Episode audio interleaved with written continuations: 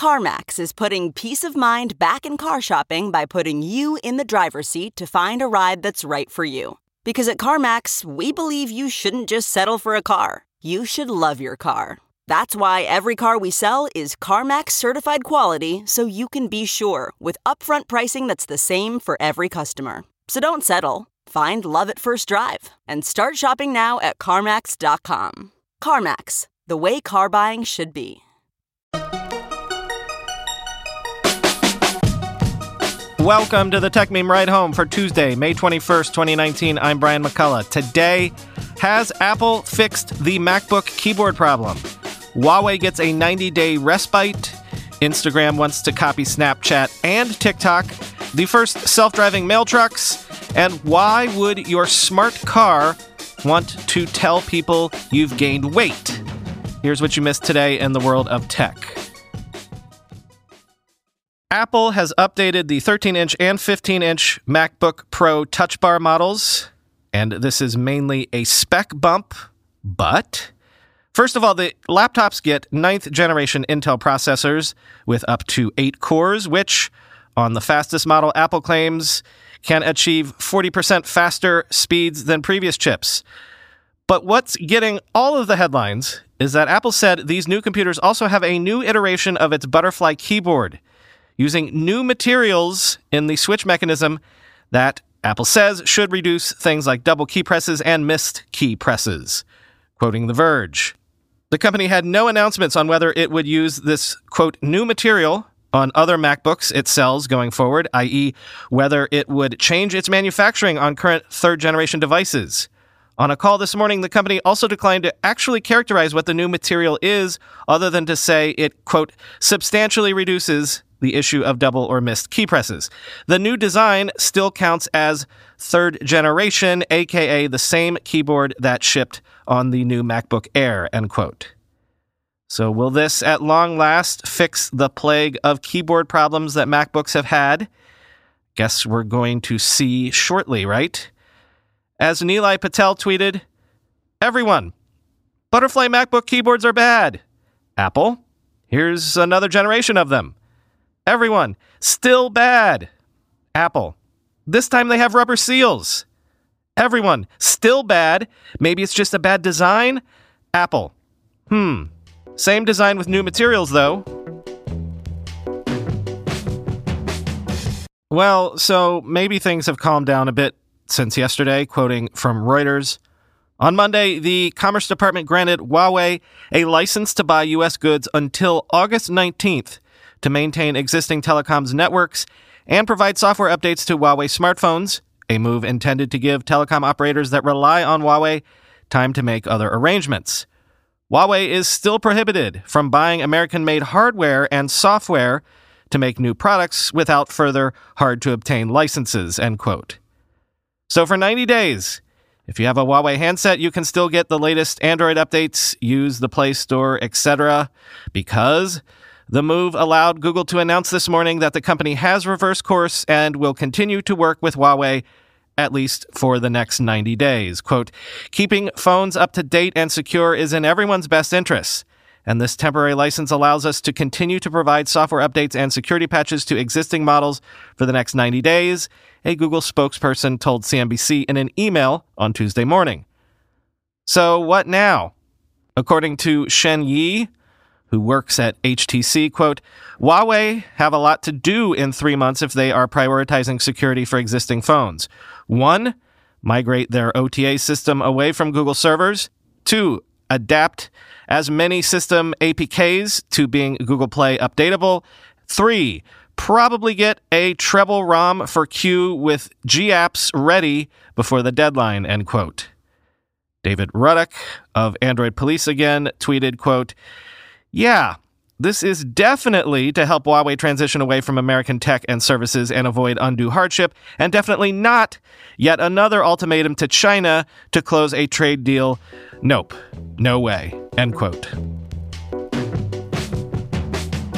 And following up on something else from yesterday's show, sources are telling Bloomberg that the Department of Justice is leaning against approving T Mobile's takeover of Sprint because the company's proposals don't go far enough to resolve antitrust concerns. Quote, Opposition to the deal by the Justice Department's antitrust chief, McCann Del Rahim, could mark a rare break with the FCC.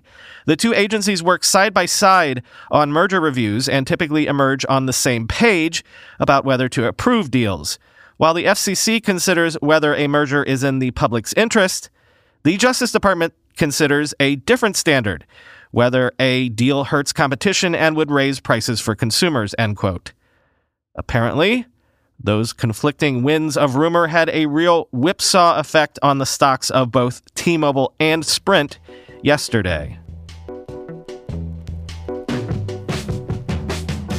Instagram might have successfully cloned stories from Snapchat, but IGTV, Instagram's efforts to do the same to Snapchat Discover, has not enjoyed similar success. Quoting Josh Constine in TechCrunch, Sensor Tower estimates that the IGTV app has just 4.2 million installs worldwide, with just 7,700 new ones per day, implying less than half a percent of Instagram's billion plus users have downloaded it. End quote. And now, with the rise of TikTok, it looks like Instagram fears it is falling behind in the mobile video race because it has apparently quietly overhauled the design of the IGTV app to, again, copy what seems to be working for others. Quoting from Constine again. IGTV has ditched its category based navigation systems tabs like For You, Following, Popular, and Continue Watching for just one central feed of algorithmically suggested videos, much like TikTok. This affords a more lean back, just show me something fun experience that relies on Instagram's AI to analyze your behavior and recommend content instead of putting the burden of choice on the viewer. IGTV has also ditched its awkward horizontal scrolling design that always kept a clip playing in the top half of the screen. Now you'll scroll vertically through a two times infinity grid of recommended clips in what looks just like a Snapchat Discover feed. Once you get past a first video that autoplays up top, you'll find a full screen grid of things to watch. You'll only see the horizontal scroller in the standalone IGTV app, or if you tap into an IGTV video and then tap the browse button for finding a next clip while the last one plays on top. End quote.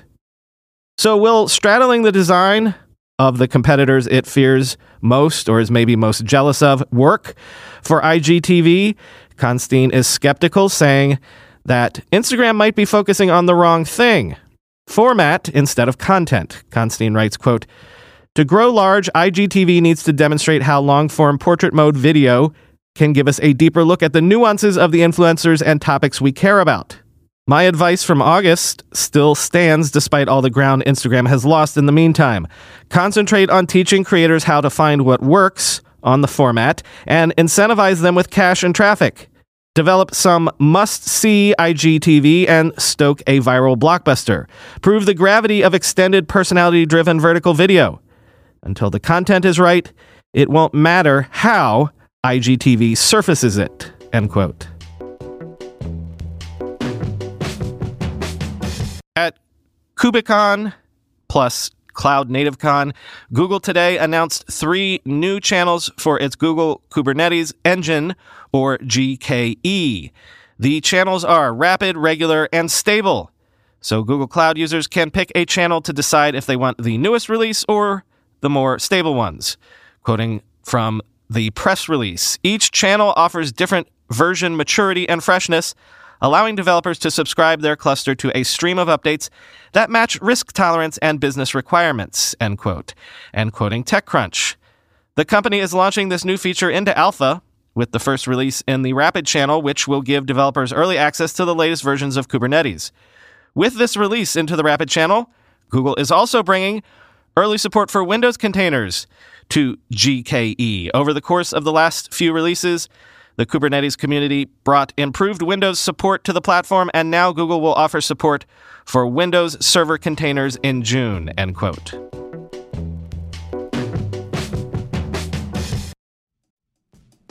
With everyone fighting for attention, how can your business stand out and connect with customers? That's easy. Get Constant Contact. Constant Contact's award winning marketing platform has helped millions of small businesses stand out, stay top of mind, and see big results fast. Constant Contact makes it easy to promote your business with powerful tools like email and SMS marketing, social media posting, and even events management. With Constant Contact, you'll reach new audiences, grow your customer list, and communicate more effectively to sell more, raise more, and fast track growth. Don't know much about marketing? No sweat. Constant Contact's writing assistance tools and automation features help you say the right thing at the right time every time.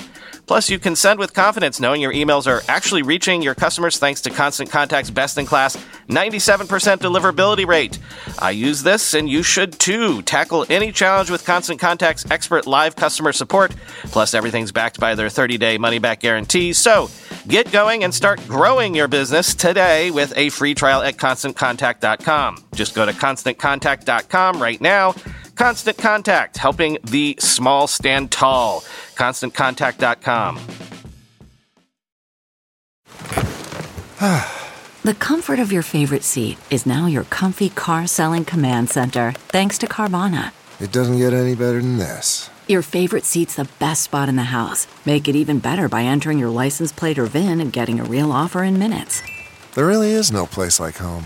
And speaking of home, Carvana will pick up your car from yours after you finalize your offer. Visit Carvana.com or download the app and sell your car from your comfy place. Handful of auto tech stories here that are all kind of vaguely related. First, starting today, self driving trucks will carry mail for the U.S. Postal Service for the first time, with autonomous truck startup TuSimple operating a two week pilot between Phoenix and Dallas. Quoting Bloomberg, there will be five round trips between the two cities, with the first haul leaving from Phoenix this morning. It's the first time that the Postal Service has contracted with an autonomous provider for long haul service. The Postal Service spends more than $4 billion a year on highway trucking services through outside contractors. Those costs have been rising due to the national shortage of drivers. Self driving trucks could save hundreds of millions by eliminating human drivers and the hours of service rules that keep them from driving around the clock.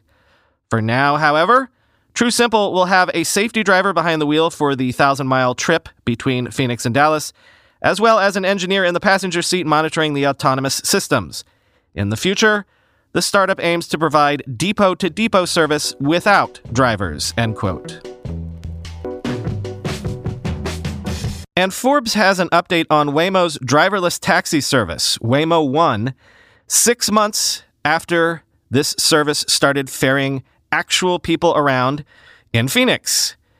Yes, there are still human drivers behind the wheel for most Waymo One rides, but Forbes says that the rides are now noticeably better, smoother than they've been in the past. But also, it seems the big hurdle now is just getting people, both riders and other drivers and pedestrians, to feel at ease around the vehicles. Oh, and the authorities, too. Quote, the fire and police in Chandler, where Waymo One is based, have been working with the company and Arizona's Department of Public Safety to set standards for handling accidents or emergencies that will happen at some point. Beyond the initial shock of not seeing a person in the vehicle, which we're getting used to, Protocols are being established, says Chandler Police Chief Sean Duggan. As a police officer, one of the first questions that gets asked is who gets the ticket? How do you contact whomever? End quote. There have been a half dozen collisions involving a Waymo vehicle, Duggan says, but not ones where the Waymo vehicle was at fault. In fact, the department hasn't issued any citations to Waymo in the past couple of years. Ahead of the commercial launch, there were reports that the vans irritate local commuters because they take too long to make left turns, and of assaults on Waymo vans, including rock throwing, a slashed tire, and even an individual who aimed a gun at one. Quote, people tend to be frustrated when a vehicle is actually obeying the law by stopping completely at intersections and making turns cautiously, Duggan said. That happens regardless of if it's a self driving or a person, end quote. And the pistol incident was more about mental health, he says. Both he and Chandler Mayor Hartke say angry events involving Waymo vehicles are rare and that locals aren't making a stink about them, end quote. And finally, today, The Verge is reporting that Chevy is rolling out a new feature that blocks teenage drivers from driving Chevy cars until they actually put on their seatbelts. Quote, teens are notoriously seatbelt scofflaws. In 2017, only 59% of high school students reported always wearing seatbelts when driving or riding in the front passenger seat, according to the CDC. Chevy's new feature will actively prevent teens from driving until they fasten their seatbelts. The new Buckle to Drive feature will come standard on all 2020 Chevy Traverse, Malibu, and Colorado vehicles. It works by programming a key fob so that the teen driver setting is on by default. That way, when your teen uses their key to start the car, the seatbelt will need to be clicked in order to unlock the gear shift. Moreover, the radio will always stay muted until the seatbelt is fastened. The idea is to basically annoy your teen with little inconveniences until they buckle their seatbelt, end quote. So, pretty cool, right? This is the promise of our cars getting smart. This is good, positive use of tech in an automotive setting, right? Cars are increasingly getting smarter.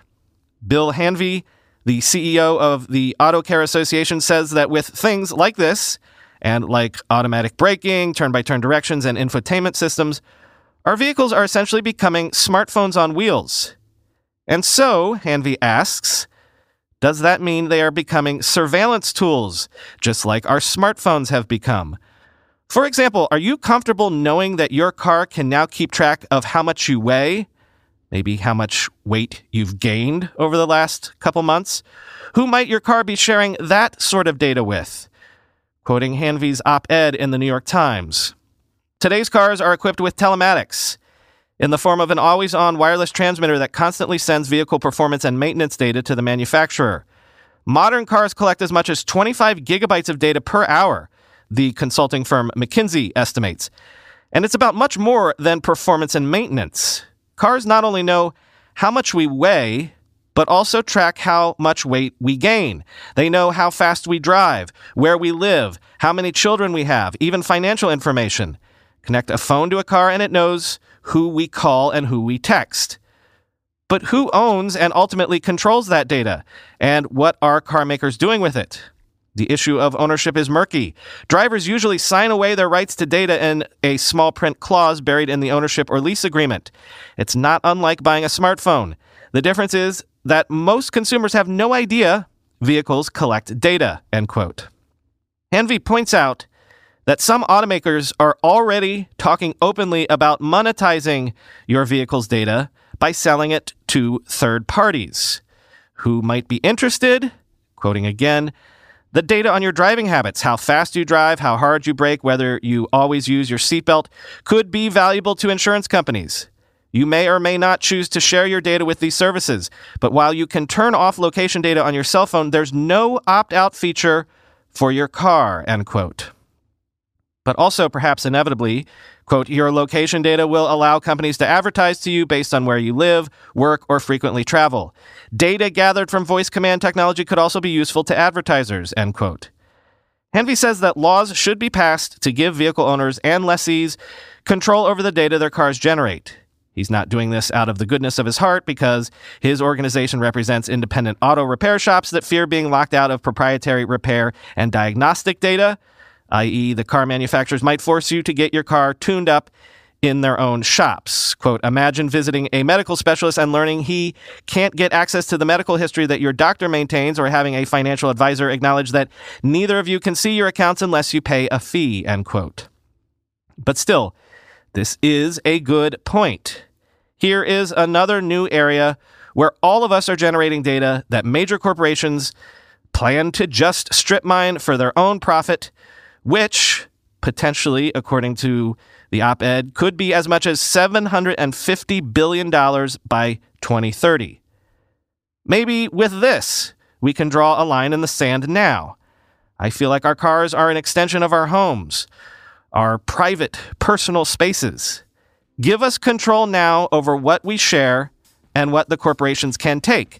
And maybe give us the option to get a taste as well. Maybe I would want to share my driving habits with my insurance company if I got lower rates, or even with Target if I got, I don't know, regular coupons and discounts out of it. That's all for today. I've been your host, as always, Brian McCullough. Follow me on Twitter at BrianMCC, the show subreddit where you can tip me stories every day and talk about them with fellow listeners is r slash ride home. The last link at the very bottom of the show notes allows you to subscribe to the ad free feed. And in case you've forgotten, we do have a sister podcast every day, The Primary Ride Home, which covers the presidential horse race every day. Talk to you tomorrow.